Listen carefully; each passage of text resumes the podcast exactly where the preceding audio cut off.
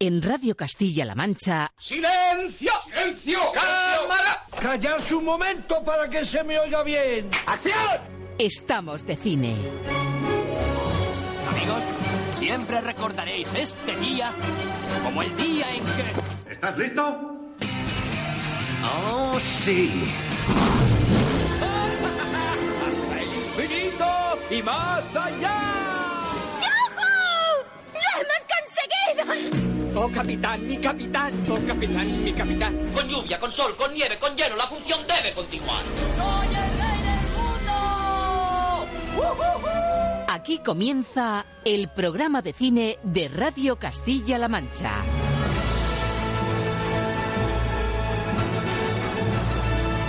Presenta Roberto Lancha.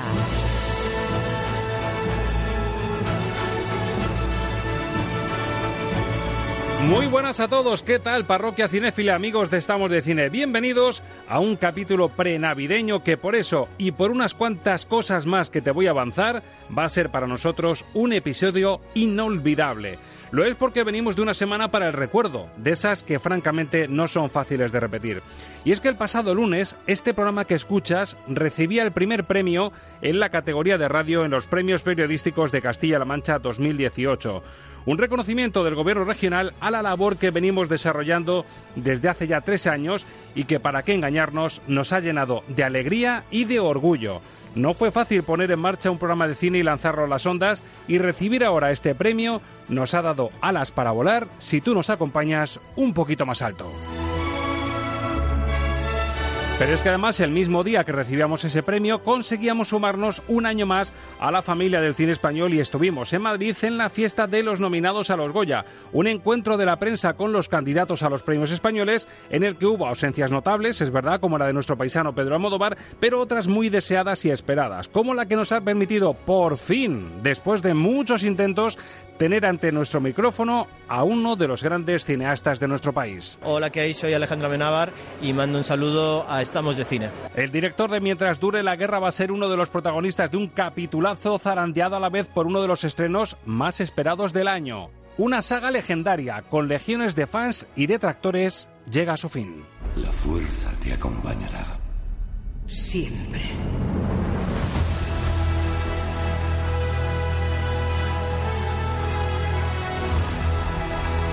El visionario JJ Abrams pone el broche a la última y supuestamente definitiva trilogía de la Guerra de las Galaxias y por eso queremos analizarlo como merece la ocasión, activando el filtro Lucchini para hablar de los pros y los contras, las calificaciones y los detalles que tienes que tener en cuenta si tienes pensado ir al cine estos días y despedir una de las grandes sagas de la historia. Ya te avanzo que nuestro crítico de cabecera Alberto Lucchini trae hoy un bisturí de última generación que es aún más largo e incisivo que la mismísima espada láser de Kilo Ren.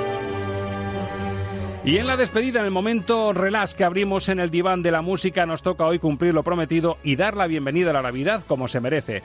Teníamos un pacto, si recuerdas, con Ángel Luque, nuestro experto en bandas sonoras, y una bonita idea en mente, la de rendir tributo musical a un clásico que se ha repuesto una y mil veces en la tele, es verdad, en estas fechas, pero que se merecía un análisis de un aspecto que no se ha llegado a ponderar en su justa medida, su genial banda sonora. Este es un avance. Seguro que te imaginas de qué peli hablamos. José, que venga Clarence. ¿Me has llamado, señor? Sí, Clarence. En la Tierra un hombre precisa de nuestra ayuda. Espléndido. ¿Está enfermo? No, peor, desesperado. Sí, amigos, hoy a las puertas de la Navidad se sienta en el diván de la música un grande, Dimitri Tionkin, que en 1946 compuso, más bien regaló para Frank Capra, la banda sonora de Qué bello es vivir.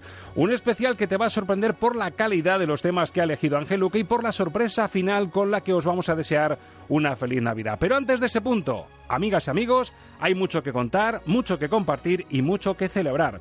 Ya sabes nuestra premisa, incluso con este tiempo adverso, con viento huracanado, con lluvia, con frío, con nieve, el show, la función, estamos de cine, siempre debe continuar. Así que, bienvenidos a un capítulo muy especial de...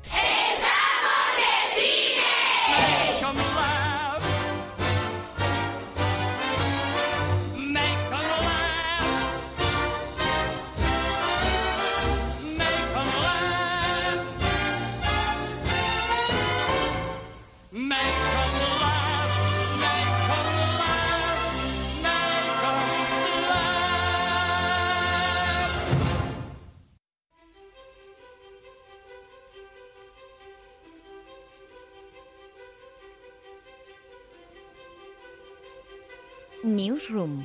Las noticias más top de la semana con Marta Lovera.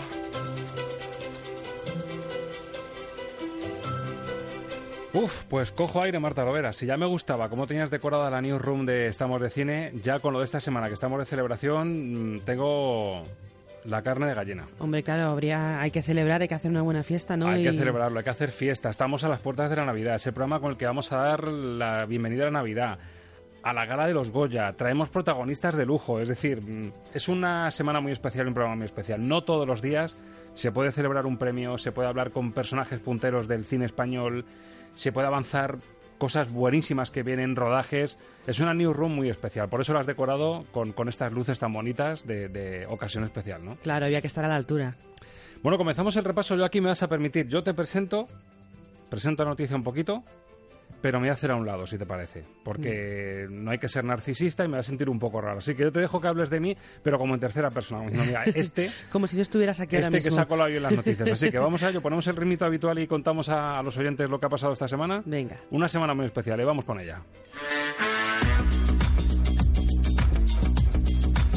Y es que resulta que somos noticia, Marta. Este programa Estamos de Cine y su ínclito presentador, ahí es donde decía yo lo del narcisismo y todo eso, pues ha sido galardonado esta semana con el premio periodístico al mejor programa de radio 2018 que concede la Junta de Comunidades de Castilla-La Mancha. Sí, estos premios periodísticos reconocen a los profesionales del periodismo que potencian y promueven el atractivo de la región a través de sus espacios, tanto en prensa escrita, televisión como en radio. En este caso, el responsable de Estamos de Cine, Roberto Lancha de los Silos, ha recibido el primer premio en la categoría de radio. Es la primera vez que un programa dedicado al cine, a las series y a las bandas sonoras recibe un premio de esta categoría.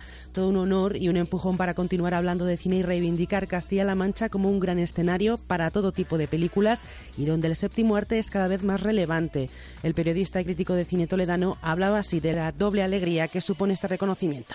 Pues un valor doble y casi triple. Primero porque evidencia que Radio Castilla-La Mancha ha apostado por el cine y que por existir, gracias a que podemos ser escuchados, hemos podido ser, entre otras cosas, altavoz y hablar de un proyecto regional muy loable como es la Film Commission, que trabaja día a día bajo el paraguas de la Junta por convertir a Castilla-La Mancha en un escenario de cine. Y por cierto, CM Media está de enhorabuena por partida doble, porque además del galardón a este programa también ha recibido un premio Javier, Javier Guayerbas por su programa Tradición de Futuro y nuestra compañera Marilo Leal por el espacio televisivo El Pueblo Más Bonito. Con los que tuve el gusto de compartir ese momento tan especial este lunes. Enhorabuena para ellos también y muchas gracias tanto a la Junta de Comunidades de Castilla-La Mancha como a la Consejería de Economía, Empleo y Turismo, que fue la que incentivó estos premios. Y no era fácil, Marta, que en Castilla-La Mancha un programa de cine enganche de alguna forma con el turismo, con la promoción de las películas que se ruedan y el reconocimiento a cómo difundimos eh, nuestra pasión por el cine, pues es muy bonito y tenemos que agradecer el gesto porque no es fácil en esta tierra. No somos un programa de agricultura ni de turismo, ni, enganchamos con un poco con las tradiciones periodísticas de, de Castilla-La Mancha, pero mira, el cine se cuela, al igual que la Film Commission, el cine se cuela en Castilla-La Mancha y yo creo que por eso tenemos que estar de enhorabuena. Pues sí, desde luego, enhorabuena y, y a seguir hablando de cine y a que sea cada vez más importante aquí. Y a ti también, ¿eh? felicidades. Por, lo Por que la toca, parte que ¿eh? me por toca. Supuesto, parte alícuota.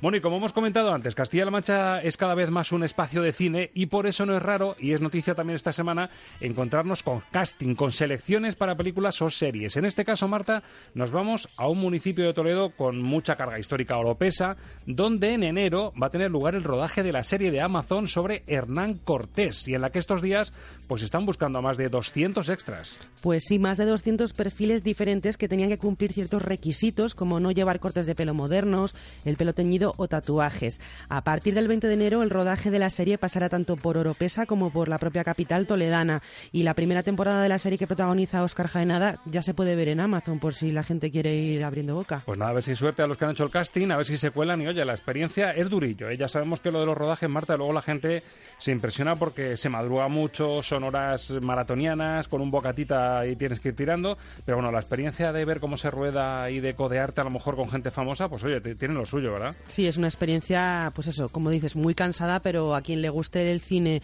y ver un poquito los entresijos es una gran oportunidad de entretenerte, ver cómo funciona y pues eso, a lo mejor conocer a algún actor famosillo. Bueno, y hablando de series, hablamos ahora de una serie que en su primera temporada nos cautivó por su calidad y por su originalidad. Hablamos de Young Pop, el joven papa, vuelve en enero, por fin, con lo que nos gustó la primera Marta, con el título de The New Pop y con John Malkovich convertido en el nuevo pontífice. Lo mejor es que ya tenemos además primer tráiler y todo, Marta. Pues sí, eh, por suerte es eso, no tendremos que esperar mucho y solo nos quedan ya unas semanitas, pasa la Navidad y ya tenemos al nuevo Papa. Y a ver qué nos cuenta ahora Paolo Sorrentino. A juzgar por este tráiler podemos ver que va a ser un enfrentamiento brutal entre el nuevo Papa, John Malkovich, y el anterior, eh, Jude Law, que vemos que en la anterior temporada acabó un poco regular. Entonces despierta. O sea que vuelve Jude Law. Va a vuelve estar... Jude Law, Bueno, bien, vuelve bien. Jude Law, despierta de un coma y quiere recuperar su puesto que le ha quitado John Malkovich. Y eso es lo que el tráiler nos muestra un poquito. De momento avanza en versión original. Vamos a ver qué sacamos de él. Vamos a escucharlo. Pius XIII was a great pope, but life evolves in spite of us. No, I'm the new pope. That's it, Holy Father. We are done. What? No nudes? Bueno, la voz de John Malkovich, con lo enreda que es. A mí me viene claro en Las Amistades Peligrosas que ya era un personaje de estos de mm, entre bastidores de la aristocracia que se las traía, pues fíjate, de papa. Esto promete, promete que va a ser un enfrentamiento titánico entre dos papas. Eh, el personaje de Jude Law no va a dejar que le quiten el puesto tan fácilmente y el papa John Malkovich tampoco tiene ganas de irse tan fácilmente. Yo tengo muchas ganas de ver mm, cómo van a hacer esta segunda temporada, la verdad. A ver el Vaticano qué piensa, que me parece a mí que con un perfil como John Malkovich no va a salir nada bueno de ahí. va a ¿eh? ser curioso, va a ser curioso. Bueno, estamos en plena temporada de premios y muy atentos a las próximas nominaciones a los Oscar, porque este año, recordamos, el castellano macheco Pedro Almodóvar y su dolor y gloria tienen muchas posibilidades de aparecer en la lista de nominados. En Hollywood van cribando, van haciendo cribas, varias fases, estamos en una de ellas. La película ha entrado como una de las favoritas en la lista de los 10 títulos, recordamos que serán finalmente 5, 10 títulos preseleccionados por la Academia de Hollywood como mejor película de habla no inglesa. Ya es algo, Marta. Pues sí, es algo y es bastante importante. Es un paso previo a las nominaciones a los Oscar y un detalle, pues eso, que tiene peso. La última película de Almodóvar no ha dejado de cosechar éxito internacional y eso está favoreciendo que los académicos de Hollywood la tengan en cuenta de cara a los próximos Oscar. Su mayor rival es la coreana Parásitos de Bong Joon-ho, que también ha pasado el corte y ah, por cierto, también ha pasado el corte el compositor Alberto Iglesias por la banda sonora de la película de Almodóvar, así que está en la lista de las 15 bandas sonoras preseleccionadas. También tiene eso bastante buena pinta. Son pequeños detalles, también suena como muy favorito a candidato a mejor actor Antonio Banderas, que encima es un actor muy conocido en Estados Unidos. Yo creo que tiene buena pinta. Creo que veremos Dolor y Gloria en alguna nominación casi seguro. Ojalá. Yo Otra me cosa que, ya es ganar. Yo me huelo que va a ser el premio. La nominación tanto a Banderas como a la película va a ser el premio porque, amiga, nos ha tocado un Messi, haciendo la comparación con el fútbol, nos ha tocado este año un Messi con Parásitos, la película norcoreana, que es una barbaridad de película. Muy difícil está, pero bueno, crucemos los dedos, Marta, que todavía queda tiempo.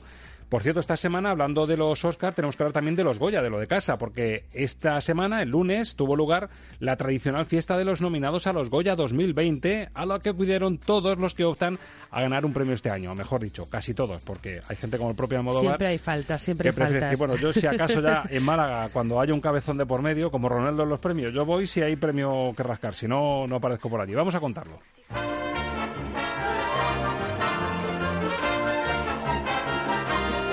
Pues sí, son unos Goya que celebrarán su edición número 34 el próximo 25 de enero en Málaga con una gala presentada de nuevo por Andreu Buenafuente y Silvia Abril.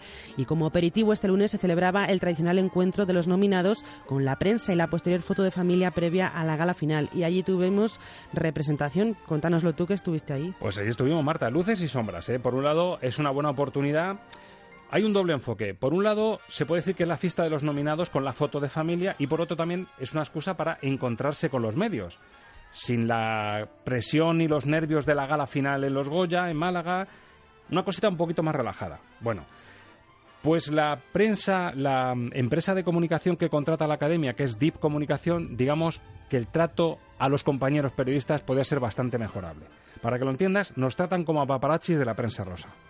Y somos prensa especializada que queremos entrevistas de cine con los protagonistas del año. No vamos a la foto, no vamos al cotilleo, vamos a, empaparnos de lo que piensan, de lo que sienten los protagonistas de los Goya de este año. Y el trato un poquito despectivo, muchas horas esperando, pero al final hemos rascado cositas que son las que vamos a disfrutar en, en este ratito. Así que si te parece, empezamos por las sorpresas agradables. La decepción, como digo, la organización a través de Deep Comunicación, que el trato a los compañeros de la prensa es bastante, bastante denigrante.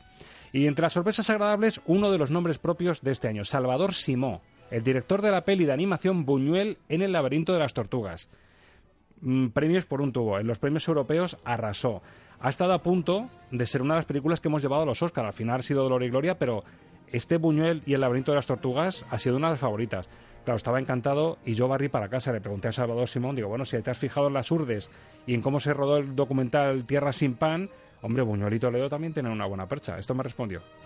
Salvador Simón, muy buenas. Muy buenas, ¿cómo estáis? Bueno, vaya año para hacer una película sobre Buñuel. Eh, mira, nosotros somos de Radio Castilla-La Mancha de Toledo y ya que te has fijado en un lado de Buñuel, en Toledo también tenías un buen laberinto para hacer una peli, ¿eh? seguramente, seguramente. Ya, ya hablaremos en un futuro, ya hablaremos en un futuro.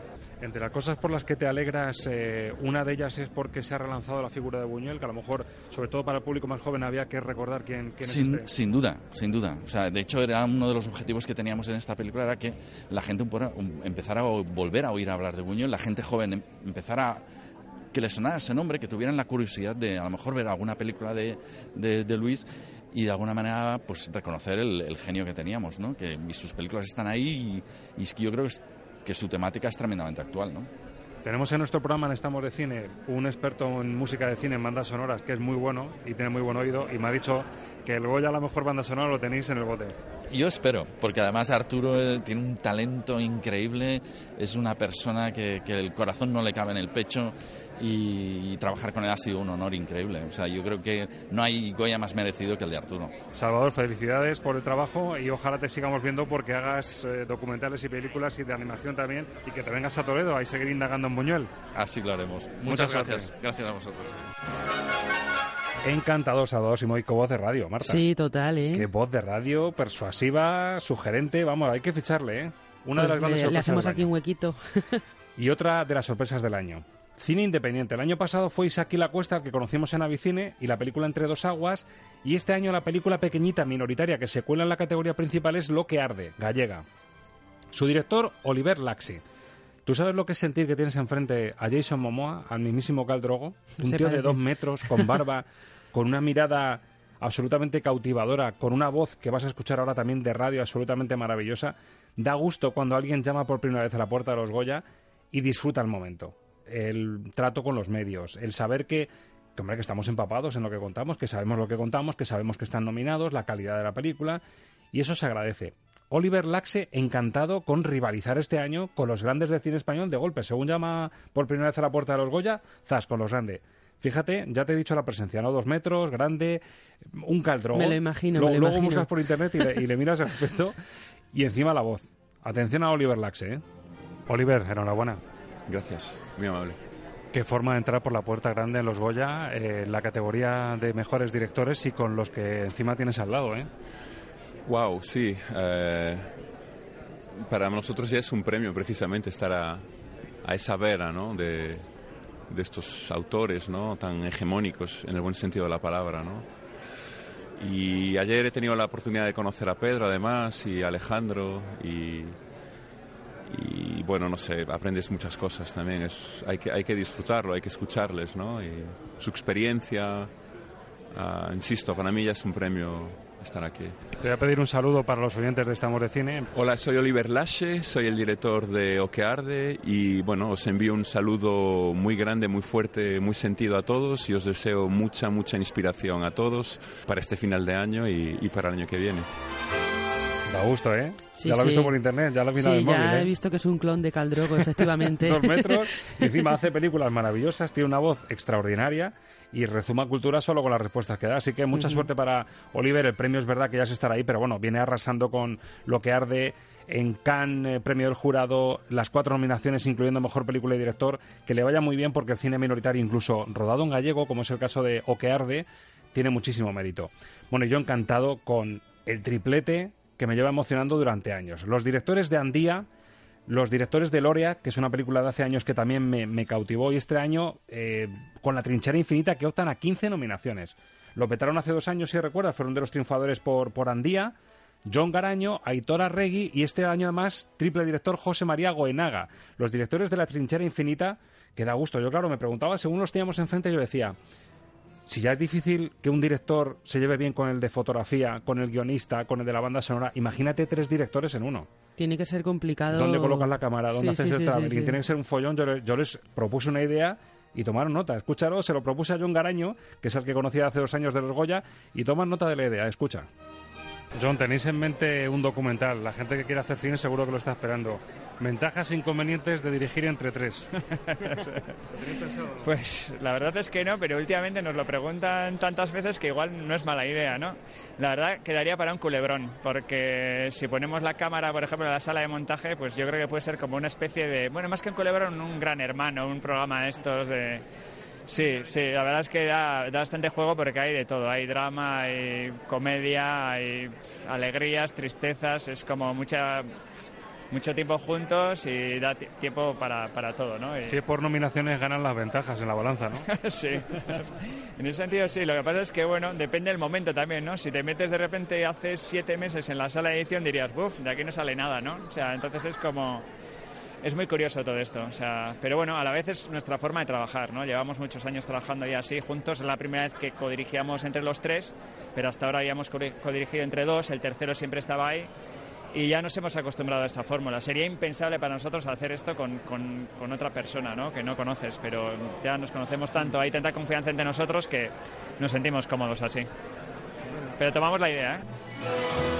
Se lo han apuntado, como hacer una peli entre tres. Oye, es que... Encantados, John Garaño. Además, reconocían que este tipo de eventos, que el primero a lo mejor con Lorea, que, te impone un poco lo de los Goya, pero una vez que ya saben lo que es las nominaciones, el encuentro con la prensa, van a disfrutarlo, a disfrutar el momento y se les nota en el tono de voz y en cómo te atienden.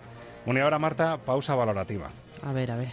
Esa entrevista con uno de los grandes del cine español, al que lo intentes por correo con su jefa de prensa, lo intentes por móvil, lo intentes por WhatsApp, como lo intentes siempre o está en su burbuja creativa y está escribiendo el nuevo guion, o está descansando de la última peli que proyectó, o tiene la agenda petadísima porque le reclaman mucho. El caso es que nunca habíamos conseguido acceder a él ni por teléfono.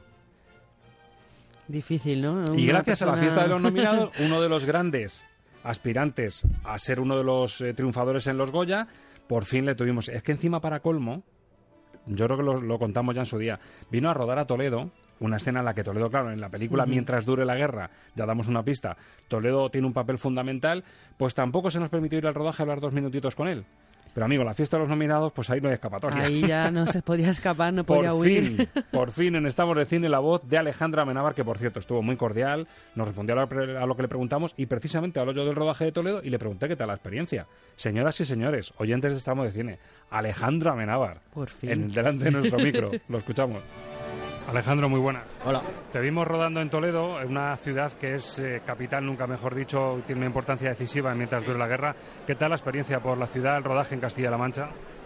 Pues eh, fantástica. Eh, estábamos en una localización que además me, gustaba mucho porque respiras algo em, castellano por todos los lados. Subimos en el, en el Hospital Museo de, espérate que ahora no me acuerdo el nombre. De Tavera. De Tavera, una localización que me encantaba y tengo muy buen recuerdo. Tengo buen recuerdo de Toledo, eh, de Salamanca. Es curioso que mm, esas dos Españas que tú reflejas en esa imagen maravillosa de Unamuno con su amigo en medio de la nada ha pasado un poco con tu película. La primera semana parecía que el boca oído no iba a funcionar muy bien y de repente, según pasaron las semanas, esa otra España empezó a funcionar y al final éxito de taquilla y encima nominaciones y una de las favoritas. Bueno, precisamente lo que refleja esa secuencia es, habla de algo inclusivo.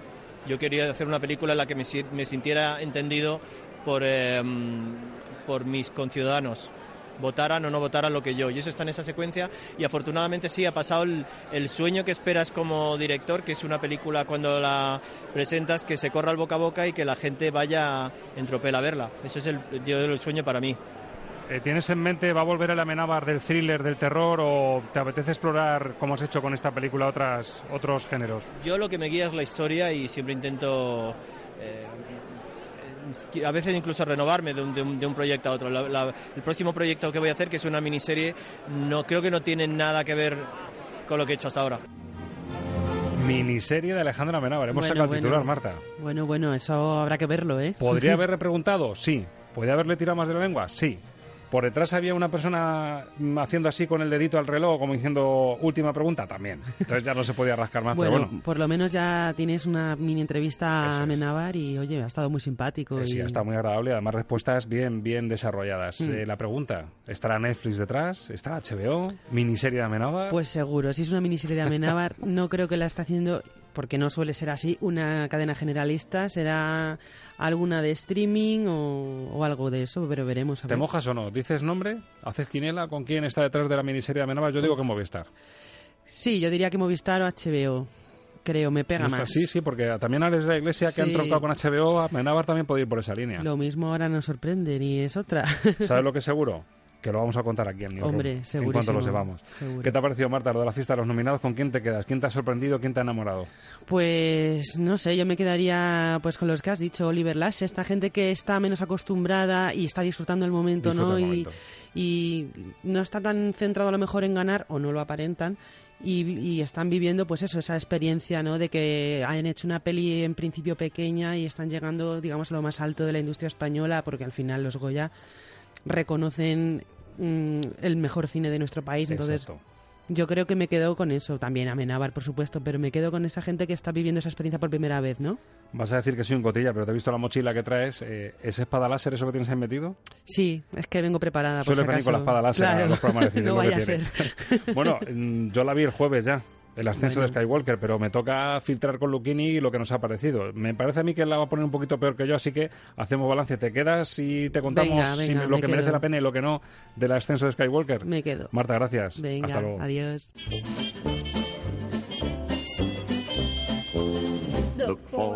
¿Llevas mucho sin ir al cine? ¿Ni recuerdas tu última película? No te subestimes. En CMM Radio te hacemos recordar cuánto te gustaba estar de cine. Estamos de radio. Estamos de cine. Y vaya si estamos de cine, como que el cine se convierte sin duda en gran referencia obligada en la agenda de ocio de este primer fin de semana de vacaciones escolares porque una saga legendaria llega a su fin.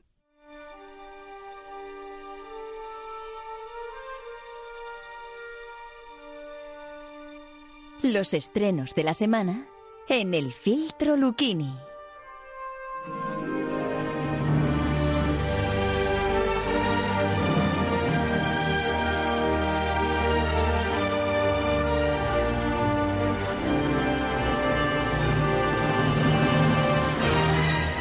Ya está en pantalla desde el pasado jueves. Esto es lo que tiene pues las vacaciones navideñas, el que llega un estreno tan fuerte y en estas fechas tan propicias llega una de las grandes películas o por lo menos una de las más esperadas del año porque además es que cierra tres trilogías de la Guerra de las Galaxias. Es el ascenso de Skywalker con el sello de JJ Abrams y con el bisturí.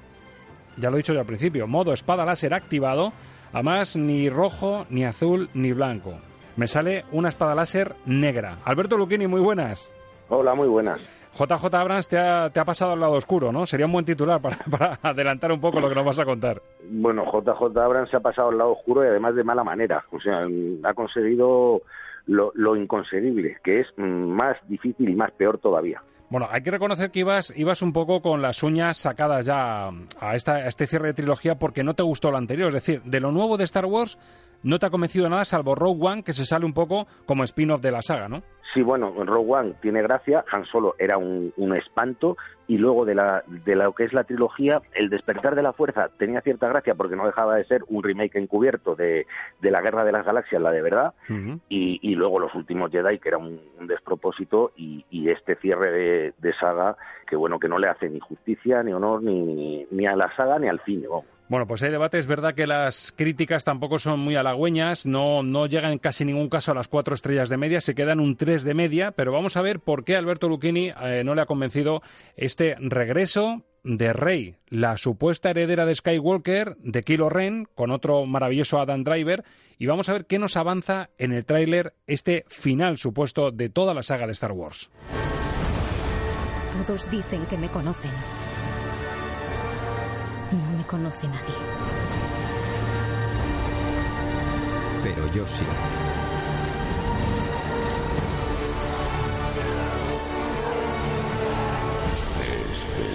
mucho tiempo.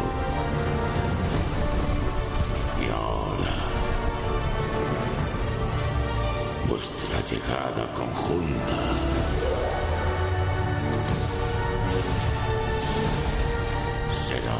vuestra perdición. ¿Qué. ¿Qué haces, Trespeo? Echar un último vistazo, señor. A mis amigos.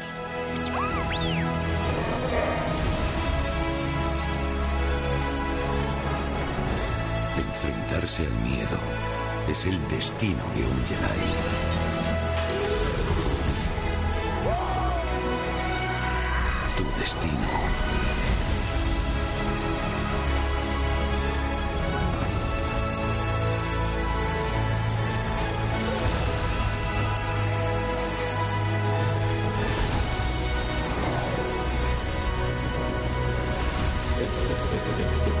Salas abarrotadas desde el pasado jueves, 141 minutos de duración y es el epílogo final de la saga Star Wars en manos, como decimos, de JJ Abrams.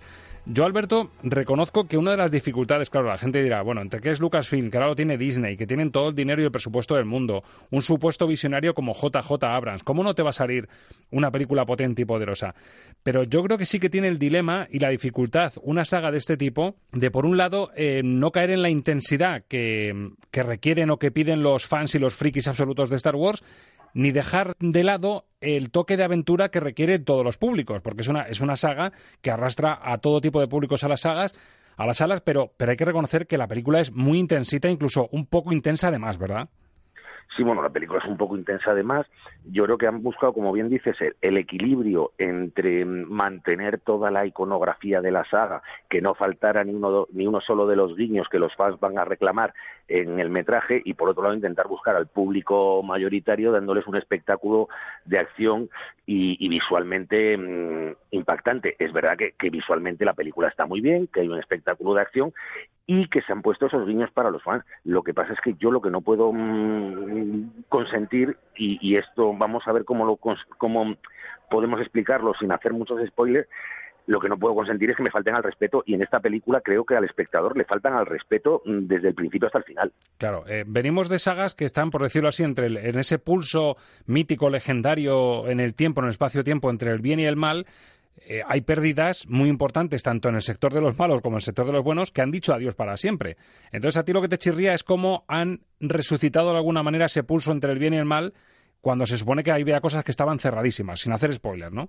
Sí, bueno, no vamos a hacer spoiler porque, por ejemplo, lo de lo que voy a hablar ahora no es un spoiler porque pasa en el minuto 10 de película, pero que de repente el emperador Palpatine eh, vuelva a aparecer cuando estaba más muerto que muerto y aparezca porque ha resucitado, pero ha resucitado porque sí. Nadie explica por qué ha resucitado, sino que, oye, nos venía muy bien que este personaje estuviera aquí otra vez y lo volvemos a poner, pero vamos a ver, mm, señores, que el espectador no es tonto, que este, este personaje había muerto.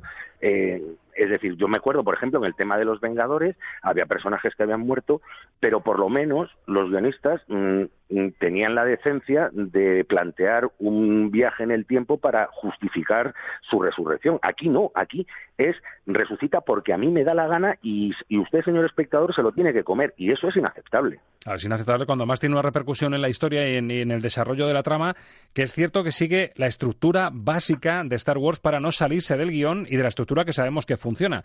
Pero en esta ocasión, como a JJ Abrams le han puesto en bandeja poder cerrar toda la saga, es verdad que se ha podido permitir licencias y salirse un pelín del guion para apostar un poco por los personajes, por quién va a llegar a qué, eh, de quién es hijo cada cual, que es un poco donde giran las sorpresas de, la trama.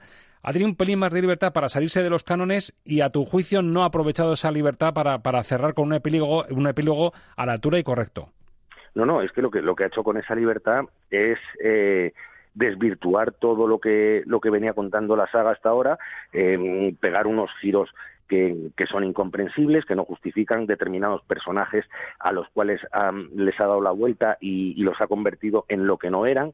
Bueno, yo creo que, que, lo que ha hecho JJ Abrams es, es un absoluto despropósito y, lo único bueno que puedo decir de la película es que menos mal que la última. Menos mal que la última, porque además es cierto que la han cerrado muy bien. Es decir, no, no es el caso, por ejemplo, de Jumanji, que claramente dejan la puerta abierta a una tercera parte. Aquí se supone que si son un poquito respetuosos, que según tú no lo han sido con, con el argumento y la resurrección de Palpatine, pero es cierto que lo dejan cerradito, que, es, que esto es el cierre 3, 3 y 3 y aquí acabamos la historia. Eh, sí, en principio sí, pero ya sabes que, bueno, después de ver lo que han hecho aquí con, con Palpatine, no me sorprendería nada que de repente mm, digan, uy, es que esto sigue dando mucho dinero y, y cojan a un guionista, le digan, ala, resucítame a todos y, volvemos otra vez. Es que miedo me da, ¿eh? Bueno, y lo cierto es que en el rejuvenecimiento que ha habido, no el digital, ¿eh? que, que bueno, también está, mm, nos teníamos un poco la digitalización de de Carrie Fisher y de la princesa Leia, que, que la resuelven bastante bien en lo que es sus tramas, digamos, de mayor. Está bastante bien, no chirría nada el ordenador, pero la apuesta por los jóvenes, Daisy Ridley, a mí me parece que está fantástica como, como icono femenino de, de esta saga final.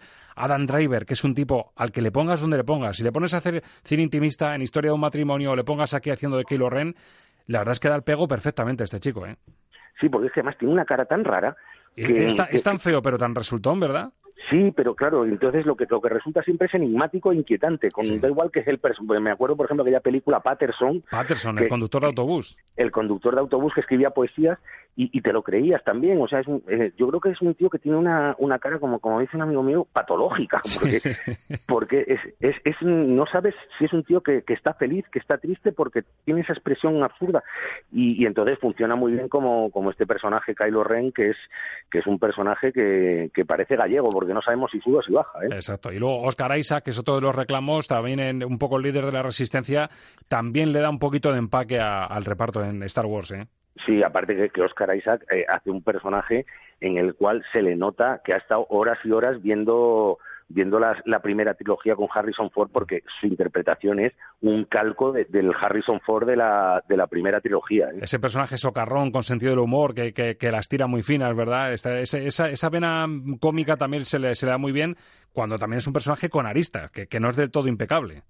Sí, sí, no, no es un personaje que no es trigo limpio, pero como no lo era el Han Solo de Harrison Ford en la primera en la primera trilogía, con lo cual, bueno, pues eh, eh, si los personajes uno a uno más o menos funcionan, el problema es el conjunto y todas las licencias que se han tomado los guionistas y el, y el director para justificar su incompetencia para sacar adelante la historia. Bueno, hay mucha intensidad, como decimos, para mí sí es cierto que salen como dos, tres secuencias muy brillantes, a mí hay una en la que digamos que vamos a escuchar muchas voces de Jedi, que me parece el momento más emotivo de la película. No sé si a ti ese momento te convenció un poquito dentro de lo malo.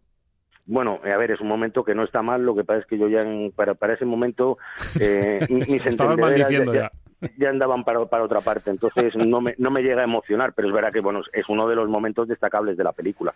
Y otra cosa, eh, ¿viste a John Williams en la película? Eh, más que nunca. O sea, que lo viste. Eh, te lo digo, el cameo, porque sabes que sale ah, John Williams. No, no, no, no, no me fijé. Pues mira, te toca revisarla, te castigo a revisarla porque sale John Williams. Eh, no, casi dime en, qué, dime en qué momento y me lo busco, pero no, no me hagas volver a verla. Luego te lo, digo, te lo digo fuera de micro porque no quiero hacer spoiler a, los oyentes. Lo que sí les digo a la gente que esté pensando en ver Star Wars este fin de semana es que, que sepan que en la película sale el señor John Williams, que para nuestro experto Ángel Luque, nuestro experto en bandas sonoras, puede ser su gran legado final eh, musical, ya que ha compuesto toda la banda sonora íntegra para, para esta, este cierre de trilogía y hay que reconocer que la música, dentro de que mm, es una película muy regular, pero que la música luce a lo grande. ¿eh? Sí, no, no, por eso es que cuando, cuando me has dicho lo de John Williams te he dicho más que nunca porque, porque la banda sonora es John Williams en estado puro. Eh, de hecho, mm, recupera muchísimos de los temas originales porque es una banda sonora original pero yo creo que casi casi la mitad son los temas clásicos con el, el vals imperial, la música de Darth Vader, todos esos temas que ya forman parte del acervo cultural y que, y que inmediatamente nos recuerdan a la Guerra de las Galaxias cuando era la Guerra de las Galaxias del Exacto. Con variaciones adaptadas a esta última trama, lo analizaremos la semana que viene porque ya tenemos la banda sonora y queremos analizarla con Ángel Luque y más sabiendo cómo funciona. Pero ya te digo, luego fuera de micro te lo digo, pero que tomen nota los oyentes porque Sir John Williams aparece físicamente en Star Wars. Ahora hay que descubrir dónde. Luego yo te lo cuento fuera de micro, Alberto. Vale, vale, tomaré nota. Bueno, vamos a poner a meter en la coctelera todas, todas las notas. Eh, no llega el notable en Internet eh, este ascenso de Skywalker. Eh, se queda en un 6,7 más o menos, rozando el notable, y una media de 3 estrellas sobre 5 de la prensa internacional trae. O sea, un bien alto más o menos. Nuestro amigo Ricardo Rosado le pone 4 estrellas en fotogramas. Dice lo mejor, que Abrams ahora sí ha venido a jugar. Es decir, que se ha permitido algunas licencias, como estábamos comentando, y lo peor, que los hay que ya no están para juegos. Y eso, entre ellos incluye Alberto Lucchini, que no está para que le tomen el pelo, ¿verdad? Eh, no, a estas alturas, y además tengo poco pelo para que me lo tomen, o sea que... Oye, todo esto en estrellas, traducido en estrellas sobre cinco, que es como te gusta a ti puntuar, ¿qué, qué le pones? Pues mira, yo mm, creo que he visto una película distinta a todas esas calificaciones que dices, porque para mí es un uno y medio y, y gracias. Y, y porque tenemos aquí el medio, ¿no? Y porque tenemos el medio, que si no se iba a quedar en uno. Un uno y medio. Bueno, a mí, como reconozco que tanto la música como las escenas más emotivas y un poco la valentía en el guion me cautivaron en algún momento, yo le voy a poner tres sobre cinco para, para equilibrar un poquito, para que no se nos enfade Disney y Lucasfilm y vengan con una espada láser aquí bomba al programa. Así que se queda, yo creo que en un, en un 3 sobre 5 de media, por lo que estamos diciendo, pero un 3 muy justito. no Nada sobrado para un cierre de una trilogía que podía haber sido histórico y se queda finalmente en estas pegas que nos ha dicho Alberto Lucchini.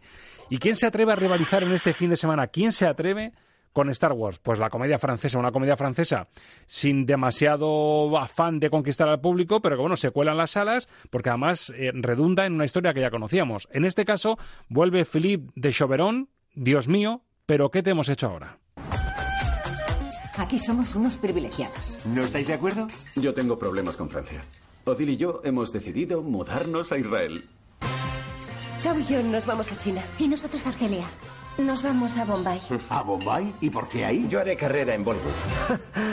Sus familias siguen dándonos bonitas sorpresas. Dios mío, ¿pero qué te hemos hecho ahora? ¿Qué sé yo? ¿Yo qué sé? Nos veremos todas para el parto de Lo. El parto no será en India. No, me iré después. Es negro, como un senegalés. Sí, la verdad es que es especialmente bueno, pues una pareja que conocíamos, especialmente negro, quería decir Cristian Clavier, Chantal Luby, esa, esa pareja que ya pasaron un mal trago cuando tuvieron que ver que, que sus cuatro hijas se casaban con, con, maridos extranjeros y aquí una vuelta de tuerca a lo que pasa cuando tu hija se casa con, con, un, con un señor extranjero. Bueno, la, la fórmula funcionó en su día, Alberto, y, y se remoza bien. Es una película divertida como desengrasante de la intensidad de Star Wars. No. No, pues... no, directamente. No les ha salido eh, bien la jugada, ¿no? No, no, bueno, les ha salido estupendamente porque creo que en Francia ha tenido 7 millones de espectadores. Ajá. Pero bueno, la película, eh, decías tú que el director se llama Philippe Chauveron, sí. yo al director le llamaría Philippe Chauvinista, porque lo que es la, la, historia de la película es muy fácil. ¿Recuerdas el, el, eh, el chiste mm, políticamente incorrecto que recordábamos? Dice, van un negro, un chino, un, un moro y un judío y se casan con mis cuatro hijas, ¿no? Sí, bueno, pues ese era, ese era el arranque. Pues ahora resulta que los cuatro yernos se quieren llevar a las hijas cada uno a su país. Y, y, entonces al, al señor Cristian Clavier no se le ocurre otra cosa que empezar a demostrarles lo maravilloso que es Francia, que lo que tienen en Francia no lo van a tener en ninguno de sus países, y la película es una colección de tópicos de lo maravilloso y generosos que son los franceses y, y un recital de histrionismo por parte de, Cristian Clavier. Es una película mmm, que a los franceses les ha gustado mucho. Mm, yo, para el público español, no la veo nada. Claro, o sea, es, es un cómo vais a ir de Francia con lo bien que estamos aquí, ¿no? Sí, sí, claro, es, pero ¿cómo, ¿cómo alguien puede querer vivir en otro país que no sea Francia si aquí se come mejor que en ningún sitio? Hay más libertad, se está más a gusto y que se lo pregunten a los que llevan eh, dos semanas en huelga en las calles. Bueno, para bien o para mal hay que reconocer, lo hemos dicho ya en varias ocasiones, que incluso cuando hay un estrenazo como el de Star Wars, pero la comedia francesa se sigue haciendo hueco aquí en España, tiene una distribución buenísima sí, tiene una buena distribución y además es que va destinada a un público completamente diferente, porque esta es una comedia que va destinada, yo creo, a un público ya de una cierta edad eh, gente más que se identifique con el personaje de Cristian Clavier que con el de los que, que, con el de los yernos y el personaje de Cristian Clavier estamos hablando ya de por encima de los 60 años. Exacto. Bueno, pues las notas está también en tres estrellas sobre cinco más o menos de media, en, en un bien moderado en internet y me parece que tu nota va a ir por ahí incluso bajando de las tres seguramente. y, y, de las dos porque le voy a poner un 1. Un 1, un 1 para, eh, Dios mío, ¿qué te hemos hecho ahora? La comedia francesa que se atreve a competir, entre comillas, porque tiene poco que hacer aquí en España y más con las explicaciones que ha dado Alberto Lucchini en, en la taquilla española. Y para los amantes de ese otro cine, del, cine de Cineclub, como digo yo, del, del, cajón desastre de la versión original subtitulada, llega una de las posibles rivales de Almodóvar, ya que se ha colado entre las 10 preseleccionadas al Oscar a Mejor Película de Habla No Inglesa. Es una película rusa, se titula Dilda, una gran mujer, 130 minutos, con la dirección de Kantemir Balagov. Eh, se contextualiza en la Leningrado de 1945 y nos cuenta la historia de esta gran mujer. ¿Por qué es tan buena? ¿Por qué está nominada? Y te preguntaría si tiene opciones o no contra Parásitos y contra, y contra Pedro Almodóvar. Bueno, empiezo por el final. No tiene ninguna opción. Mm, O sea, an- antes, desde luego contra Parásitos creo que no tiene opciones ninguna película, pero, pero contra Almodóvar tampoco las tendría. Eh, bueno, es una película mm, muy peculiar que cuenta la historia de dos mujeres que han estado en el frente en la Segunda Guerra Mundial y, vuelven a un Le- Leningrado devastado y las dos sueñan con, ser madres, pero tienen problemas físicos mm, derivados de la guerra, eh, tienen que sobrevivir. Es una película durísima con unas, con unas escenas eh, demoledoras y, y deprimentes. Tiene, tiene probablemente la escena de sexo menos lastiva de la historia del cine, que, es un, un momento a tres en el que intentan concebir un hijo. Y, y luego tiene un sentido del ritmo muy, muy ruso, con unos planos eh, fijos y estáticos interminables. Que, que a veces hasta ponen a prueba la, la paciencia del, del espectador, pero en conjunto es mm, una película muy interesante. Y la mejor peli de la semana pone Alberto Lucchini en Metrópolis, Sordidez y Maternidad, tres estrellas sobre cinco. Que imagino Sí, que lo sí. mantienes después de consultarlo con la moda también. Sí, sí, lo, ma- lo mantengo, tres estrellas eh, de, de ley. Bueno, estoy actualizando en internet, estaba yo deseando ver por las fechas en las que estamos tu blog Soñar de Cine y veo que hace un momentito has colgado ya la lista de las 10 mejores pelis desde tu punto de vista, claro, del filtro Lucchini de- del año. Y está la primera, no hacemos spoiler, está Parásitos, porque ya hemos dejado claro que es la peli del año y posiblemente de los años que vengan. Pero bueno, ya se puede consultar. ¿Alguna sorpresa más que nos quieras anticipar de, esa lista de 10? Pues mira, te voy a, te voy a decir una sorpresa porque además es, una forma también de, entonar un, un mea culpa y es que en- entre esas diez va una película mm, que en este programa nos burlamos mucho de ella y hay, y hay que pedirle perdón a Olivia Wilde siempre porque Super Empollonas para mí está entre las diez películas Ahí del va, año. ahí va, sorpresón. Pues ahí me ha dejado loquísimo. ¿Quién no lo iba a decir en verano cuando decíamos, bueno, súper empollona, ya viene la americanada de turno? Y se cuela Sí, entre sí, las yo- 10. Re- recuerdo las burlas que hicimos sobre esa película y mira, ahí, ahí- ahí la tengo entre las diez mejores del año. Bueno, de sabios es rectificar, ¿verdad? Y de humildes. Sí, sí, no, hay que, hay que reconocerlo. La película está muy bien y, se nos se nos calentó un poquito la boca. Bueno, pues ya, ya lo saben, en Soñar Despierto, el blog eh, de, de la revista Metrópoli que dirige Alberto Lucchini, pues pueden ver su blog y esas 10 listas de las mejores pelis del año en, en esa página de internet. Y por cierto, Alberto, enhorabuena por la presentación este lunes de la guía Metrópoli. Fue un exitazo en Madrid, en el Paseo de la Habana. Tuve la ocasión esta vez de estar y la verdad es que os salió una fiesta por todo lo alto, además con protagonismo castellano-manchego, porque vimos a, a buenos chefs de Castilla-La Mancha por allí. Bueno, el gran protagonista de este año era Iván Cerdeño, el del restaurante homónimo de Toledo, que ha sido el, el que ha subido en calificaciones a- hasta el Olimpo de las tres M's. Tres M's que serían cinco estrellas sobre cinco, obra maestra, ¿no? Para si hablamos de- Eh, de cine. Pues para que para que se ubique todo el mundo, estamos hablando de, de una guía donde aparecen 1.800 restaurantes y calificados con tres M's hay ocho. Bueno, pues habrá que decirle alguna vez que nos haga un menú cinéfilo, ¿eh? Solo, eh, como el que te hice yo algún año en, en Navidades, si recuerdas, pues hay que Sí. decirle que nos haga un menú cinéfilo con su peli favorita y qué plato sería el correspondiente. Pues mira, no sería no sería ninguna tontería. No, no es mala idea. Alberto, ha sido un placer y nada, reponerse de Star Wars y a ver otro tipo de cine para desengrasar. Sí, porque además mm, la semana que viene mm, por fin tenemos un peliculón. ¿Cuál viene? Ábrenos boca. Mujercitas. Mujercitas, bueno, de momento la banda sonora Madison Helluque ya que es una absoluta maravilla y están hablando eh, genialidades de ella cuando es un tema que a mí las películas estas así romanticonas tampoco me van, pero están hablando maravillas de ella, ¿eh? Pues lo que ha hecho Greta Gerwig con, con la novela de Luis May Alcott es de quitarse el sombrero. ¿eh? Fantástico. Pues ya, ya tenemos un aperitivo para la semana que viene, entrados ya en Navidades. Así que, Alberto, gracias por el repaso, feliz Navidad y lo dicho, a reponerse de Star Wars con buen cine. Pues nada, que feliz Navidad para todo el mundo. y que la fuerza te acompañe. sí, ojalá. Hasta la próxima. Chao.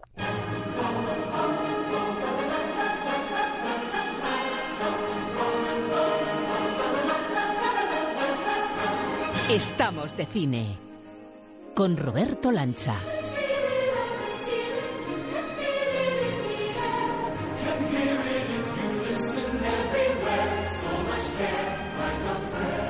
Chimenea encendida, adornos eh, dispuestos ya y dejando claro que tenemos las Navidades encima. Ángel Luque, muy buenas. Muy buenas, Roberto. ¿Te gusta esta música de fondo? Eh, me gusta mucho, me parece muy apropiada. Déjame que te diga una cosa antes de eso, porque yo creo que hay que felicitarte por el premio recibido a este programa Estamos de Cine, eh, sobre todo a tu persona, ¿no? Yo creo que mm, al final los frutos se terminan reconociendo, aunque todo cueste su esfuerzo, todo cueste su trabajo, todo tenga su empeño, sus momentos, sus sinsabores, también son muchas alegrías. Y mm, al final darte la enhorabuena, que es lo más importante, porque yo creo que es un estímulo para seguir haciendo disfrutar del cine, que es lo más importante. Si me emociona nada más empezar, se acaba la sección. Bueno, yo que soy muy poco emotivo a la hora de dar discursos y cosas de estas. Entonces, voy a ser práctico, ¿no? Dar la enhorabuena y, y felicitarte por esta, por esta andadura de Estamos de Cine, que yo creo que es magnífica. Pues gracias, Ángel de todo corazón. Sabes que es un premio de ida y vuelta, una felicitación de ida y vuelta, que formas parte de la familia de Estamos de Cine, que casi se gestó la idea de este programa en aquellas cenas de verano en las que Sí. soñábamos con hacer un programa en voz alta y es cierto que es un reconocimiento primero a que es posible hacer un programa de cine en Castilla-La Mancha y en la radio de Castilla-La Mancha y que luego encima lo reconozcan con un premio. Es un sueño triplemente cumplido, así que yo creo que estamos de enhorabuena y encima en ambiente navideño para celebrarlo a lo grande. Es un regalito puesto a los pies del árbol, ¿no? Un regalito. Yo estoy encantado primero con poder fe- felicitarnos mutuamente y segundo por lo que viene. Sí. Dijimos que íbamos a decir qué bello es vivir. El ambiente es propicio para gritarlo eh, a todas luces. Qué bello es vivir. Y vamos a disfrutar de una banda sonora magnífica que se sale del tópico. Bueno, he hecho un sondeo en la radio entre la gente joven y resulta que qué bello es vivir, que nosotros damos por hecho que es un tópico de las Navidades y que hay mucha gente joven de 20, 30 años que, que no conocen qué bello es vivir. Bueno, alguno incluso ha puesto fecha. Ha dicho, es que a partir del año, los que hemos nacido a partir del año 85 no sabemos qué película y es un esta. compañero nos ha dicho incluso, ah, que es en blanco y negro. Evidentemente, un, un milagroso blanco y negro. Tiene ese delito de ser en blanco y negro, ¿no? Bueno, yo te propongo a la luz de la chimenea, le voy a pedir a Alex que cambiemos un poco la sintonía, que vayamos suavizando y pongamos ese sensor en las ondas para, porque yo escucho como gente rezando por alguien que se encuentra en una situación agónica. ¿Te parece que aprovechemos el espíritu navideño, nos metamos en un pueblo de la América profunda que en el que está nevando? Hay una persona que lo está pasando muy mal, hay gente que le quiere rezando por él y si te parece le ayudamos a través de la música. Vamos a colaborar. Vamos a escuchar a ver si con esa sintonía que tenemos, esas ondas, vamos a pillar esas oraciones que se están lanzando hacia el cielo. Todo se lo debo a George Bailey. Ayúdale, Señor. Jesús, María y José. Ayudad a mi amigo George Bailey. Ayuda esta noche a mi hijo George. Dios mío, jamás ha pensado en sí mismo. Por eso ahora atraviesa esta situación. George es muy bueno. Sácale de esta, Señor.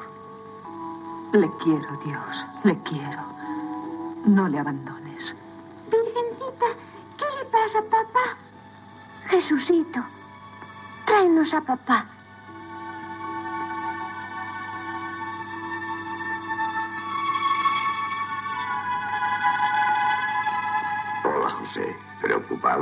Tendremos que mandar a alguien abajo. Solicitan voluntarios para prestar auxilio a un tal George Bailey. George Bailey. Sí, esta es su noche crucial, tiene razón. Hay que mandar a alguien sin perder tiempo. ¿A quién le toca? Esa es la razón de mi visita, señor. Otra vez está en puertas el relojero. Oh, Clarence. Aún no le han dado sus alas. Acabamos de cruzarnos con él. No me extraña, señor. Tiene el coeficiente de inteligencia de un conejo. Sí, y la sana fe de un niño. Ingenuo. José, que venga Clarence. ¿Me has llamado, señor? Sí, Clarence. En la Tierra un hombre precisa de nuestra ayuda. Espléndido. ¿Está enfermo? No, peor, desesperado.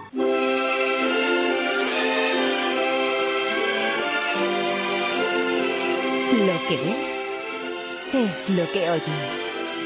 Música para soñar cine con Ángel Luque.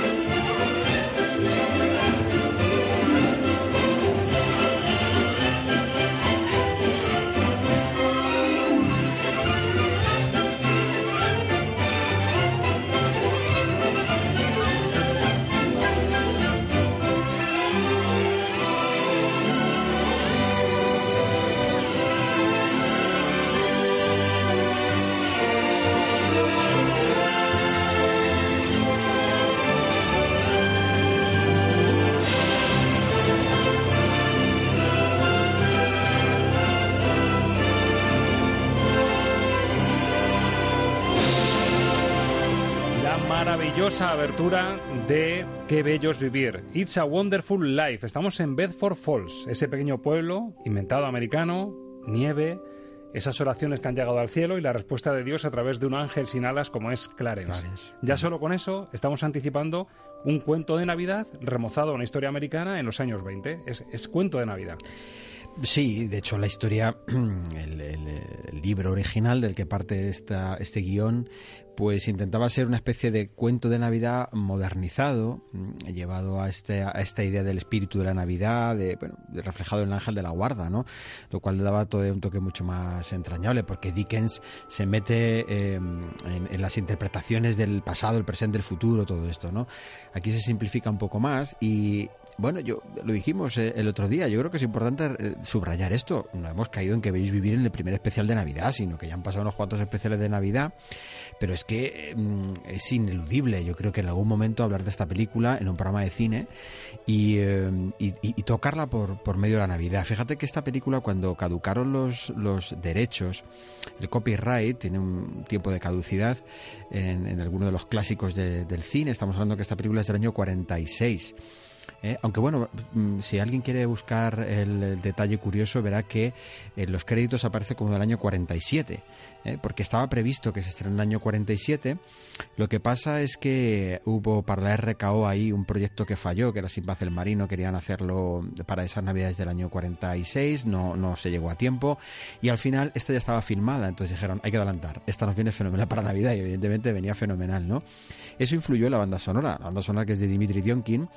Dimitri Tionkin tenía una relación muy especial con Frank Capra, ya que, ya que Capra le, le, le dio prácticamente casi todas sus, sus, bandas, sus bandas sonoras, aunque eh, Tionkin había trabajado para Hitchcock, eh, después por supuesto para Howard Hawks, en los, en los grandes ríos de, de las películas de, de, Howard Hawks, pero Frank Capra fue realmente el que le salvó a nivel económico, el que tiró de él para trabajar en sus películas. Ya venía de películas como Vive como quieras o Caballero sin espada. Y entonces, bueno, eh, Tionkin había hecho una banda sonora que todavía no estaba acoplada a la película y como se estrenó de manera muy precipitada, pues eh, parte de los temas que ya estaban ensamblados dentro de la película se mantuvieron y algunos no se llegaron a poner dentro del film, sino que se utilizó el fondo de archivo de la RKO y se sacaron canciones, se sacaron temas navideños y se pusieron en la película. Muchos años después se logró recuperar un poco todo lo que Tionkin había hecho y lo grabó eh, uno de los Newman, David Newman, fue el que se encargó, porque muchos de los compositores actuales hay que reconocerles una cosa, y es que homenajean y eh, traen al presente muchos de los trabajos de estos grandes compositores que se quedaron en el tintero. Se grabó toda íntegra, pero realmente aquí de lo que vamos a escuchar hoy son partes de lo que sí que se puso en la película y algunas no se llegaron, no llegaron a sonar. Bueno, Qué bello es vivir es eh, la gran película de Frank Capra y mira que tiene yo creo que bueno no sé si uno se siente haber sucedido una noche que no sé cuánta gente se acuerda de esa película pero que es una de las más maravillosas comedias que ha dado el cine más fue su primer Oscar pues uno se da cuenta que la trayectoria de Capra no solo es este cine que él hizo sobre todo en la época de la posguerra no o sea cuando de hecho James Stewart volvió justo de la guerra de, de, de, luchar en la guerra, acabó siendo coronel James Stewart. Bueno, pues fue el primer papel que él tuvo al venir a la Segunda Guerra Mundial.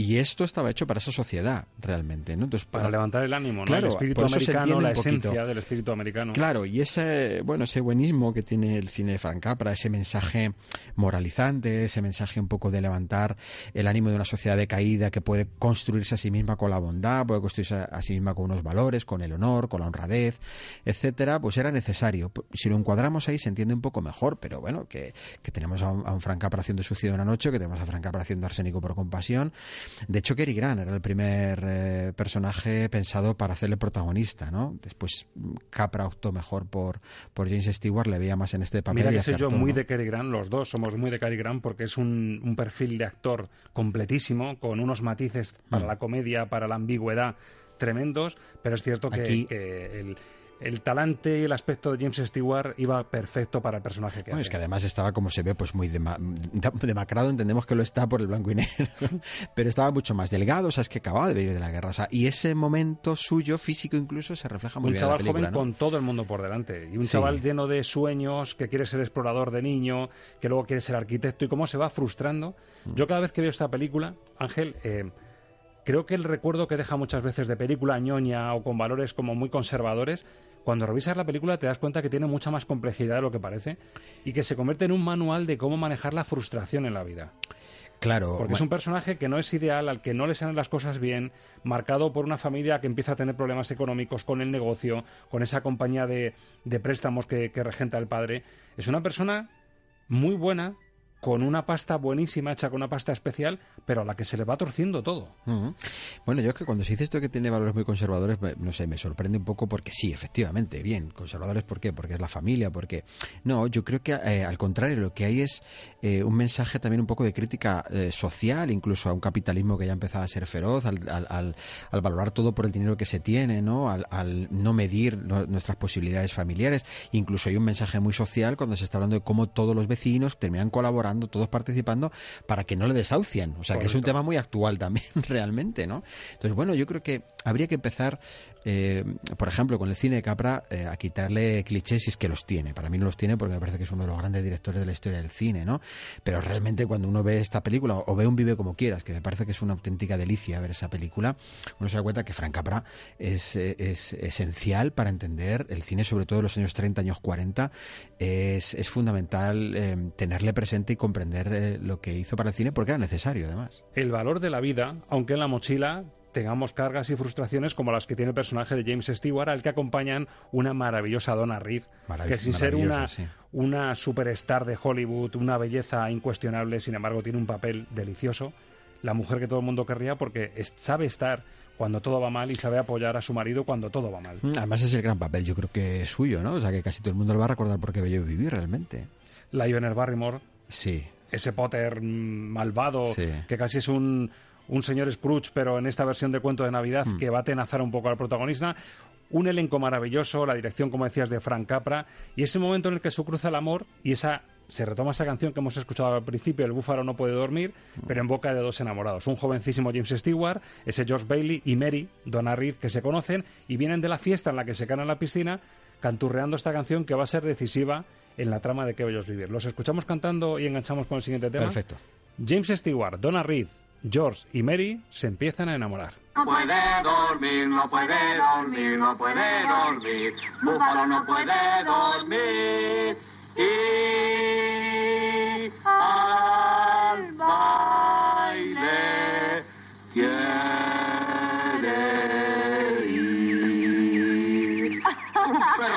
como un órgano.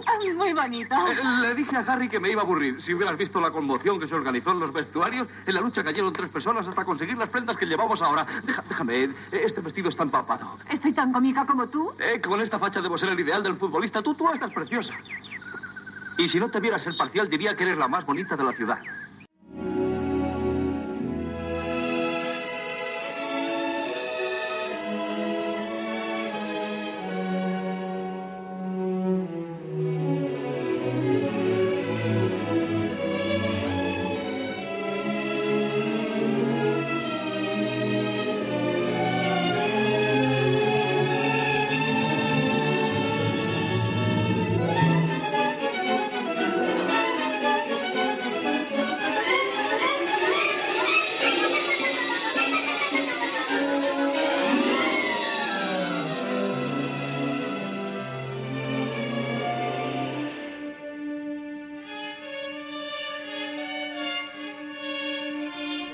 Estamos en un tramo de la banda sonora original, este sí que no es un tema folk que se utiliza o se recupera, para demostrarnos algo que fíjate si hablamos de lo del cine conservador que decíamos y los ideales conservadores.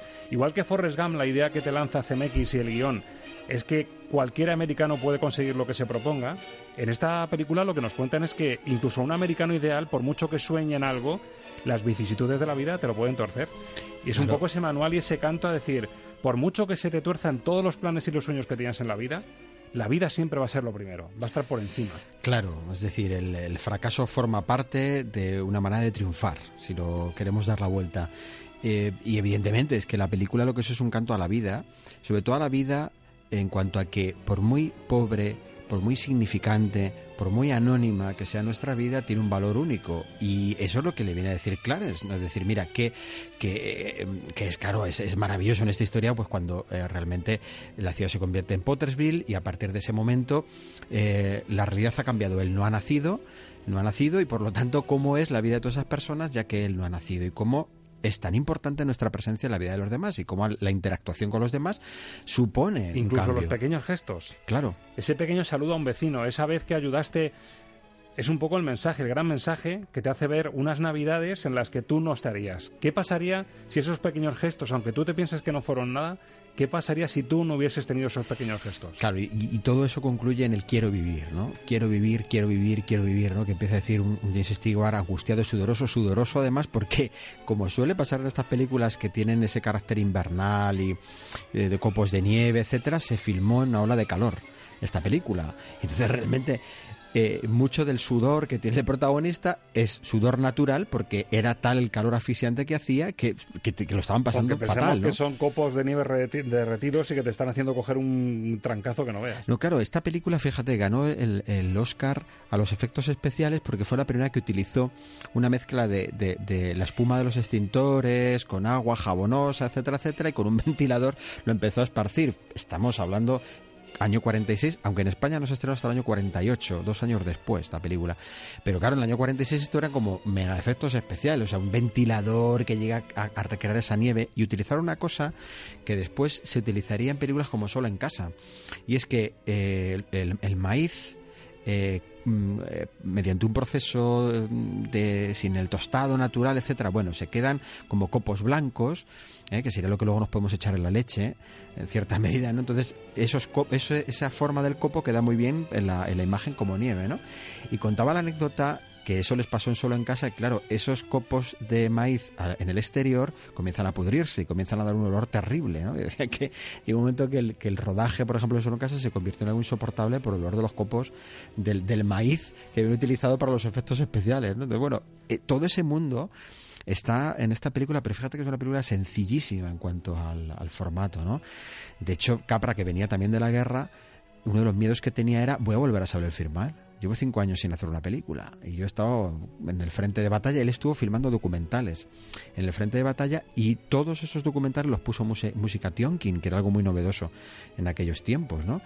Y, esta es tu primera película después de la guerra y él tenía sus dudas sobre si iba a saber filmar esto, ¿no? Y bueno, yo creo que el resultado demuestra que sí. Es una fotografía muy pura, muy clásica, sin excesos visuales, pero sin embargo, esa puesta en escena de un sencillo pueblo Em, de la América profunda en la que bueno se, lleva esa vida vecinal tan, tan entrañable y tan adorable, es tan sencillo que al final te transmite cómo enfoca las casas, eh, eh, esa casa abandonada que se va a convertir en el hogar de, George y de Mary.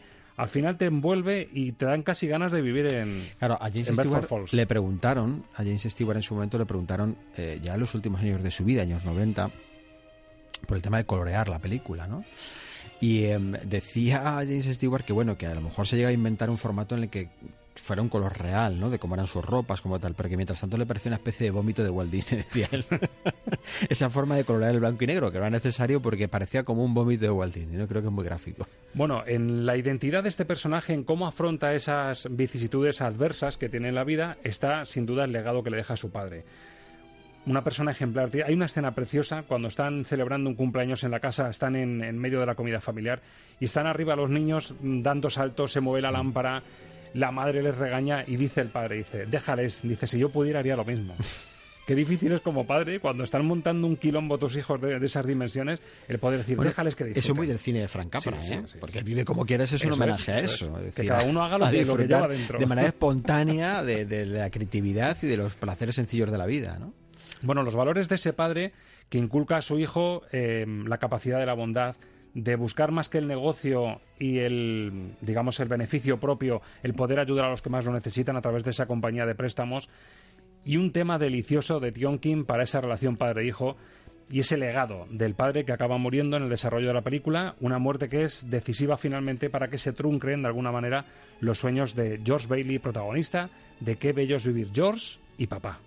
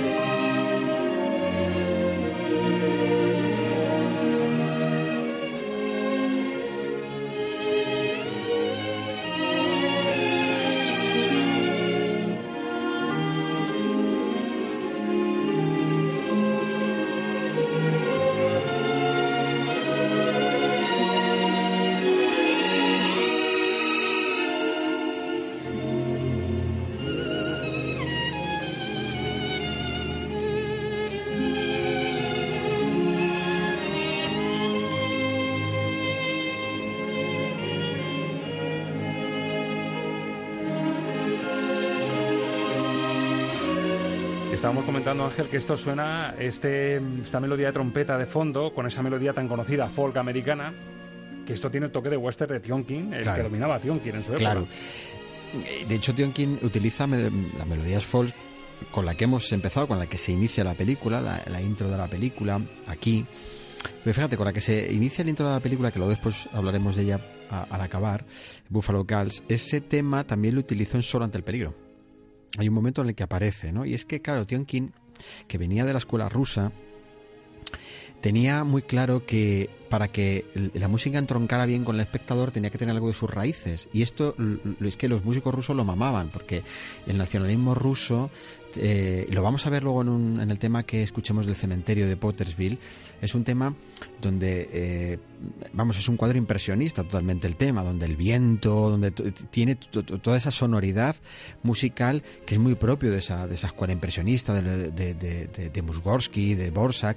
Claro, fue eh, alumno de Stravinsky, o sea, eh, Tionkin tenía toda esa raíz, entonces él llega a América y, llega a América igual que Frank Capra, porque los dos vienen, vienen de fuera. Frank Capra era, de, naci- de nacimiento italiano y em, se mete en el cine cuando el cine representa en ese momento todo lo que América podía ofrecer realmente para muchos de ellos, ¿no? Y, y- y se convierte en esa salvación. Entonces, claro, esos guiños al folk americano, a esa eh, tierra profunda eh, y esa América que al final se levantará para salvar la vida de este ciudadano que está en apuros, tiene que aparecer la música como un juego en el que se presenta también la sociedad y los valores que la sociedad necesita tener para sacar adelante a una persona que está en esa situación. ¿no? Un ciudadano en apuros y lo cierto es que hasta ahora las canciones que hemos escuchado invitan al optimismo. Son canciones o folk o invitan, pero claro, es una trama en la que vemos a un hombre a las puertas del suicidio.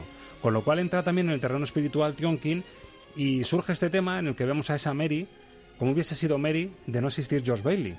Si no, ese amor no se hubiese cuajado, si no se hubiese está hecha polvo, ¿eh? Está hecha polvo. Y de hecho también entronca este tema, el la otra Mary, con esa idea de, de la oración. De Prayer se llama este tema, en el cual nos metemos un poquito más en la espiritualidad y en el toque amargo que tiene también Que Bellos Vivir, en la que no todo es bonito.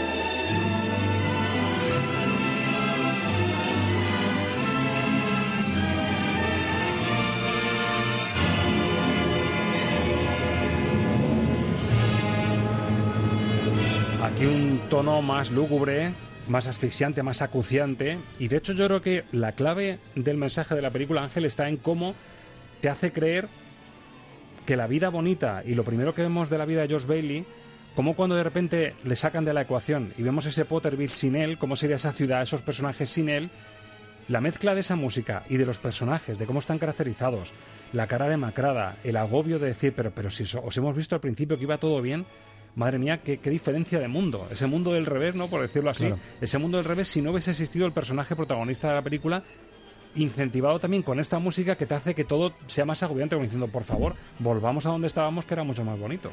Claro, pues en el fondo, eh, Capra lo que intenta hacer con esta, con esta historia, esta historia que, que eh, tiene, fíjate, hablando de los valores y todo esto, ¿no? Eh, Dalton Trumbo es uno de los guionistas de esa película, pero oficialmente nunca lo fue. Porque no aparece en los títulos de crédito, ya estaba el Comité de Actividades muy conservador Trumbo. Claro, ya estaba el Comité de Actividades Antiamericanas detrás, entonces su nombre ya no apareció, precisamente para evitar algún problema, ¿no? Capra aparece como uno de los guionistas y otros dos más. Y claro, eh, en el fondo el personaje eh, que encarna eh, James Stewart, lo que está hablando es de una sociedad que si pierde esos valores puede entrar en esa depresión. O sea, en el fondo él es el representante de los valores que no debe perder la sociedad. La honestidad, la honradez, la generosidad, el sacrificio por los demás, el, el ayudar al que todo el que lo necesita, el, el compartir con el vecino, el prestar el dinero al que el que es pobre. O sea, es- en el fondo él encarna ese valor y un poco el mensaje que se lanza a la sociedad es decir, si perdemos estos valores, eso se va a convertir en este otro tipo de sociedad que es Pottersville, que es esa ciudad oscura donde hace mucho viento y, todo es oscuro. Y ¿no? Potter ese rico empresario sería, digamos, eh, la metáfora del capitalismo más agresivo. Sí, exactamente. O sea, es, es ese capitalismo donde la persona no importa y donde eh, aquí solo es eh, acumular dinero, acumular riquezas. Esa es la imagen Lo del lejos banquero que yo llegue ahí, a ¿no? costa de los demás. Entonces realmente cuidado porque, porque cuando uno ve el mensaje que hay detrás tiene mucho más trasfondo de lo que parece y mucho, mucho más trasfondo social de lo que parece, ¿no? Lo importante es que entendamos que es lo que Capra quiere, que esos valores son los que sí que van a devolver. O sea, lo que no debemos perder como referencia es que esos valores honestos, honrados, eh, familiares, donde la familia tiene un papel capital importantísimo, ¿no? Y donde es esa mujer y esos hijos los que al final se convierten en el motor que le hacen volver y le hacen entender que merece la pena ser vivida la vida a pesar de todas las dificultades que tiene. Está hablando de cómo tenemos que ser como sociedad. Eso es lo que Frank Capra quiere reflejar y, y- lo que qué, bello es vivir metido dentro del ambiente navideño quiere reflejar. Por eso, claro, es una película que fíjate, eh, durante muchos años estuvo poniendo como película navideña y llegó un punto en el que, entre otras cosas, por los derechos musicales de la película dejó de emitirse de manera abierta, sino que los derechos volvieron a tener, por un litigio judicial, volvieron a tener vigencia y, entre otras cosas, por la música, fíjate. Curioso, Porque ¿no? todavía estaba vigente los derechos musicales y no se podía emitir en cualquier sitio. Así que por eso, quizá ahora no la vemos tanto. No se repone tanto. No es porque sea, porque en Estados Unidos es obligatorio que se vea todos los años. Hay ¿eh? un Potter por ahí pululando. Y ¿eh? Frank Capra se la ponía a sus hijos. Frank Capra, llegada la Navidad, ponía esta película a, sus- a sus hijos, casi como si no lo hubiera hecho él. Pues si un Frank Capra le pone a sus hijos esto, sí. es que estaba muy orgulloso de lo que hizo. ¿eh? Estaba muy orgulloso de esta película, sí. Bueno, si en Cuento de Navidad de Dickens, uno de los momentos más sugestivos es cuando uno de los fantasmas, el fantasma del futuro, le enseña al señor Scrooge la tumba en la que va a morir solo. Otro de los momentos impactantes de Que Bellos Vivir es el que vemos la secuencia del cementerio de Potterville, esa ciudad del revés, en la que no existe un George Bailey y en la que vamos a ver una situación también acuciante y es otro de los temas dramáticos antes de ese final feliz. Repetimos, en Qué bello es vivir, no todo es merengue ni todo es felicidad. Para muestra, este tema, el cementerio de Potterville.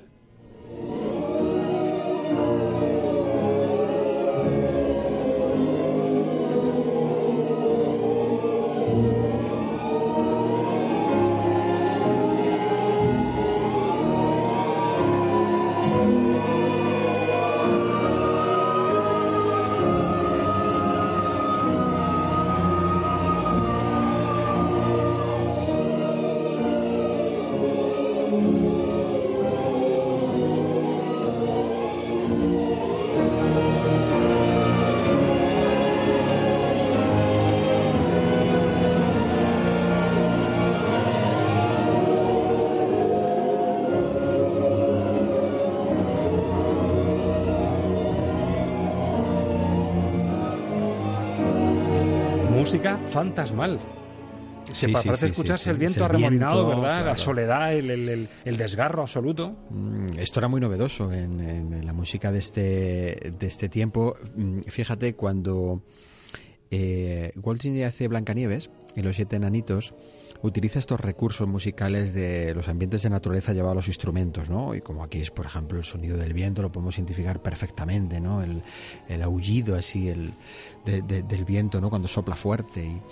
Y, y, eh, él lo utilizó precisamente copiando a estos compositores rusos, ¿no? Y, y utiliza elementos de esa música clásica rusa para insertarlos en la película. Bueno, Tionkin lo hace de manera original para, para, esta, para esta película y además de manera inevitable, quiero decir, porque realmente estas escenas, efectivamente, de merengue no tienen nada, o sea, son bastante descarnadas y son bastante duras, ¿no? Y por eso cala el mensaje. y donde se ve los elementos todos como, como agreden al, al protagonista, ¿no? Como esa, esa vida se convierte agresiva, eh, incluso siendo una película en blanco y negro, incluso yo diría que estos momentos incluso son especialmente oscuros, además, o sea, donde el juego de la luz, eh, siendo blanco y negro, está perfectamente hecho porque se convierte en una película incluso más oscura. ¿no? Expresionista. Sí, exactamente. Pero vamos camino de una luz, o sea que eso es lo importante porque es una película navideña. ¿no? Vamos a por la luz. Sin duda, el sonido que aglutina el gran mensaje del espíritu Capra y del espíritu de Qué bello vivir. Cuando todo parece que se pierde, cuando todo parece que se te va de las manos, cuando ese personaje está abocado a no poder más, en la ruina, en la bancarrota, la crisis del 29, la- el crack de la bolsa, familias arruinadas, y este personaje que ha ayudado a tanta gente recoge lo que ha sembrado. esos pequeños detalles en su vida, de ayudar a quien no tenía dinero, el saludo al policía, la buena relación con todos en la ciudad, al final, cuando ese pueblo se entera de que George Bailey está a las puertas de, de la nada y del vacío, es cuando el espíritu de la sociedad le ayuda emerger. Ese es el gran espíritu Capra y se refleja en este sonido que van a escuchar, el sonido mítico de Que Bellos Vivir y la música final con la que se cierra esta grandísima película. El regalo de Navidad de un amigo muy querido. Mira, papá, la maestra dice que cada vez que suena una campanilla, le dan las alas a un ángel. Y es verdad. Es verdad. Enhorabuena, Clarence.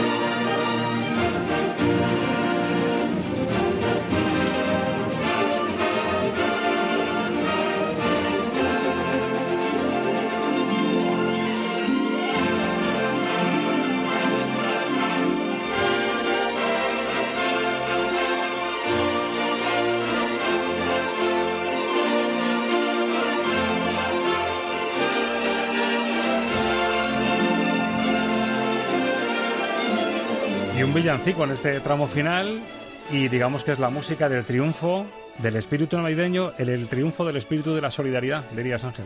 Sí, fíjate que eh, solo utiliza villancicos populares al principio y al final eh, de la película, porque nos, uh, nos abre con la Navidad y nos cierra con la Navidad, pero uh, intentando que lo hayamos entendido de otra manera después de haber visto la película. ¿no? Entonces ese mensaje ahora ya sí tiene un mayor sentido. Ya sabemos por qué debemos estar alegres, ya sabemos por qué debemos disfrutar de la vida, ya sabemos por qué debemos ser agradecidos con lo que tenemos después de haber visto todo. Entonces King lo que hace es trufar eh, su, su, su, melodía, que es muy típica de, de películas de los años 40, con momentos como este, en los que aparece eh, versiones de villancicos populares hechos por él que le dan un sabor, un candor, le dan una dulzura especial. ¿no? Te dejan ese estupendo sabor de boca de haber visto una película en la que lo has pasado mal. Repito, tiene tramos, como decías tú, muy agrios, muy oscuros, en los que te hacen ver lo descarnado que puede ser la vida si pierdes la esperanza y pierdes la fe. Eso es. Pero como entre nosotros, hombre, hoy lo haríamos con un podcast en Facebook, con un Twitter. Eh, mi apoyo desde aquí, desde... pero fíjate en esta película como los vecinos, ese pueblo tan pequeñito al final rodea a quien lo necesita y lo levanta para arriba. Necesitamos un mundo como el de Frank Capra, ¿eh? de Sí. verdad te lo digo. Y un ratito Estaría como este que, que vive James Stewart y su mujer y su familia, ¿verdad? Es, Sentirse sí, arropado sí, por todos. Pues es posible, puede parecer un sueño, Ángel, pero yo creo que es posible y esta y película pasa más intentó. veces quizá de lo que de lo que sabemos no de lo que muchas veces y, y siempre se asocia la navidad como a esos momentos especiales diferentes donde parece que todo se detiene y la humanidad se comprende un poquito mejor y para eso Frank Capra era un maestro absoluto para reflejarlo ¿no? Vamos con la sorpresa final, con la guinda.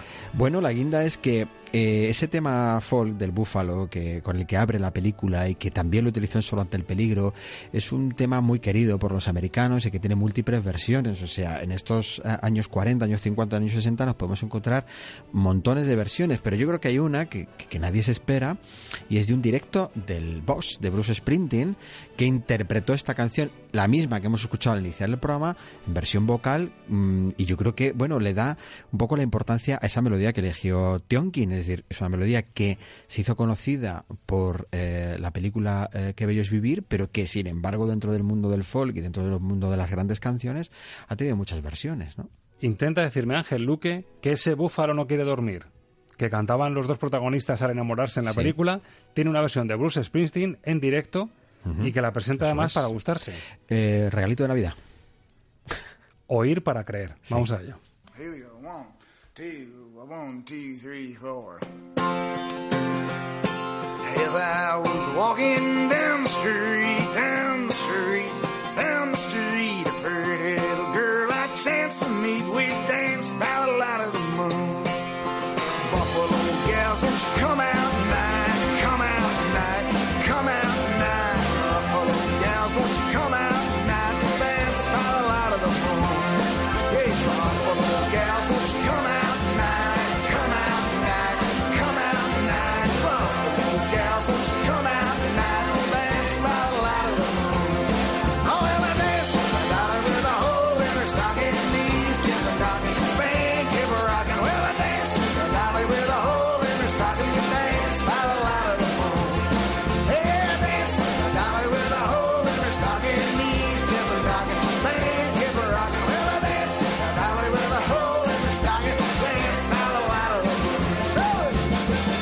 Madre mía, qué delicia, esa alegría de vivir, ese mensaje que tiene esta canción.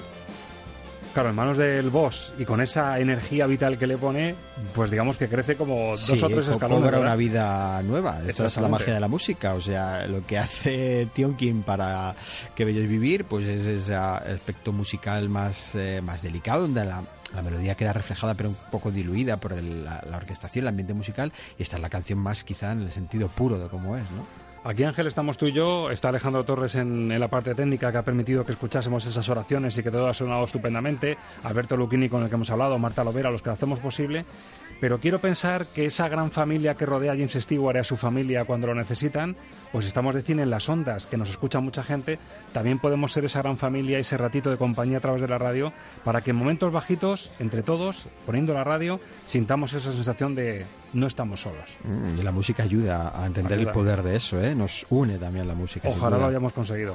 Ojalá, ese es el motivo. Ángel Luque, amigo, feliz Navidad. Igualmente para ti y para todos los oyentes. Señoras, señores, qué gusto poder darles, eh, pues eso, la felicitación de Navidad con esta música tan optimista, con este mensaje navideño que escondía muchos más matices de los que cabía esperar. Qué bello es vivir. Nosotros lo decimos alto y claro. Qué grande es el cine, qué bello es vivir y qué gusto poder compartir esta pasión. Gracias por estar ahí. Lo dicho, feliz Navidad y feliz Semana de Cine. Adiós.